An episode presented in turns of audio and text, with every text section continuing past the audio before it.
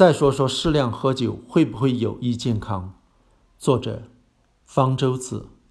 关于喝酒与健康的关系，我以前已写过几篇文章。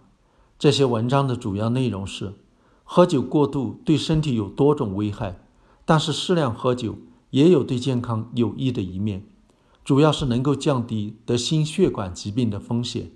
不过，酒精是致癌物，致癌物是没有安全量的，即使少量喝酒也是有致癌风险的，所以并不提倡靠喝酒来保健。但是某些特定的人群，例如冠心病的高危人群，适量喝酒可能是有益的。最近，英国医学杂志《柳叶刀》发表了一篇论文，根据一百九十五个国家和地区的数据，分析喝酒与疾病的关系。不少人都在介绍这篇论文的内容，包括几个经常在网上真真假假做医学科普的，例如。有一个据说是东京大学医学博士的半网红物怪信介绍这篇论文的结论是：喝酒没有安全量，也就是说，哪怕喝一滴也可能有害，最低量的喝酒也会弊大于利。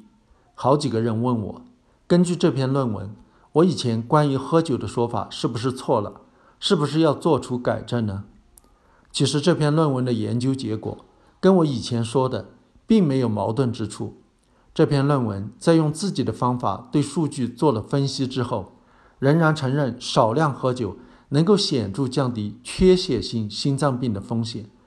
每天喝大约一标准饮的酒，一标准饮相当于十克纯酒精，男人降低缺血性心脏病的风险百分之十四，女人降低百分之十八。适量喝酒也能降低缺血性脑卒中和糖尿病的风险。但是这个降低没有统计学意义。虽然该论文发现了适量喝酒对心血管的保护作用效果比其他研究结果低，但是也承认有这样的结果。此外，这篇论文发现喝酒与癌症、结核病等疾病的风险呈线性关系，喝酒的量越多，风险越大。这个发现也和其他的发现相符。这篇论文有个新颖的地方。把各种与喝酒有正负相关的疾病都综合在一起算总的风险，然后得出结论说，虽然适量喝酒能够降低缺血性心脏病的风险，但是也能增加致癌的风险，效果互相抵消。结果是适量喝酒既不减少也不增加总疾病的风险，和不喝酒是一样的。而每天喝酒超过零点八标准饮之后，总疾病风险就开始逐渐上升了。这篇论文的摘要说，喝酒的安全量是零，指的就是他的这个结论。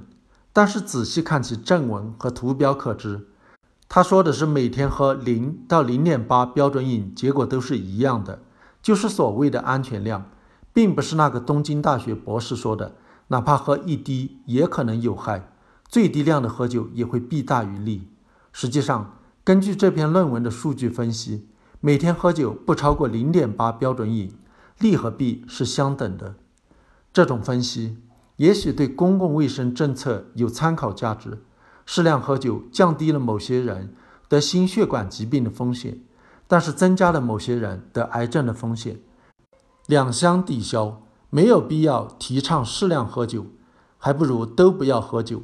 结果和适量喝酒是一样的。但是这种统计对个人保健没有指导意义。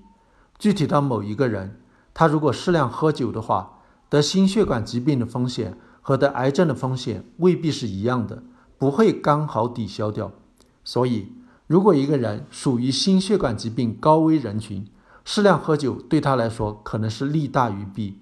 反过来，如果属于致癌高危人群，特别是口腔癌、肝癌的高危人群，喝酒不管多少量。可能都是弊大于利的。除了预防心血管疾病，适量喝酒对健康可能还有别的好处。英国医学杂志最近发表对九千多名法国人跟踪调查二十三年的研究结果：每周喝酒十四单位，一单位相当于八克纯酒精，有最低的老年痴呆风险。不喝酒的人得老年痴呆风险增加百分之四十七，喝酒多于每周十四单位的人。每多喝七单位，风险增加百分之十七。该研究结果与以前多项研究结果相符，但是这方面的研究还不像适量喝酒预防心血管疾病的研究那么多，相对来说还比较初步。如果这一研究有了比较确切的结论，那么就值得权衡一下，是愿意降低老年痴呆的风险，还是担心增加癌症的风险。总之，一味的提倡靠喝酒来保健是不妥的，一味的反对喝酒。认为一滴酒都不能喝，也是夸大其词的。喝酒和很多饮食一样，也要权衡利弊，做出选择。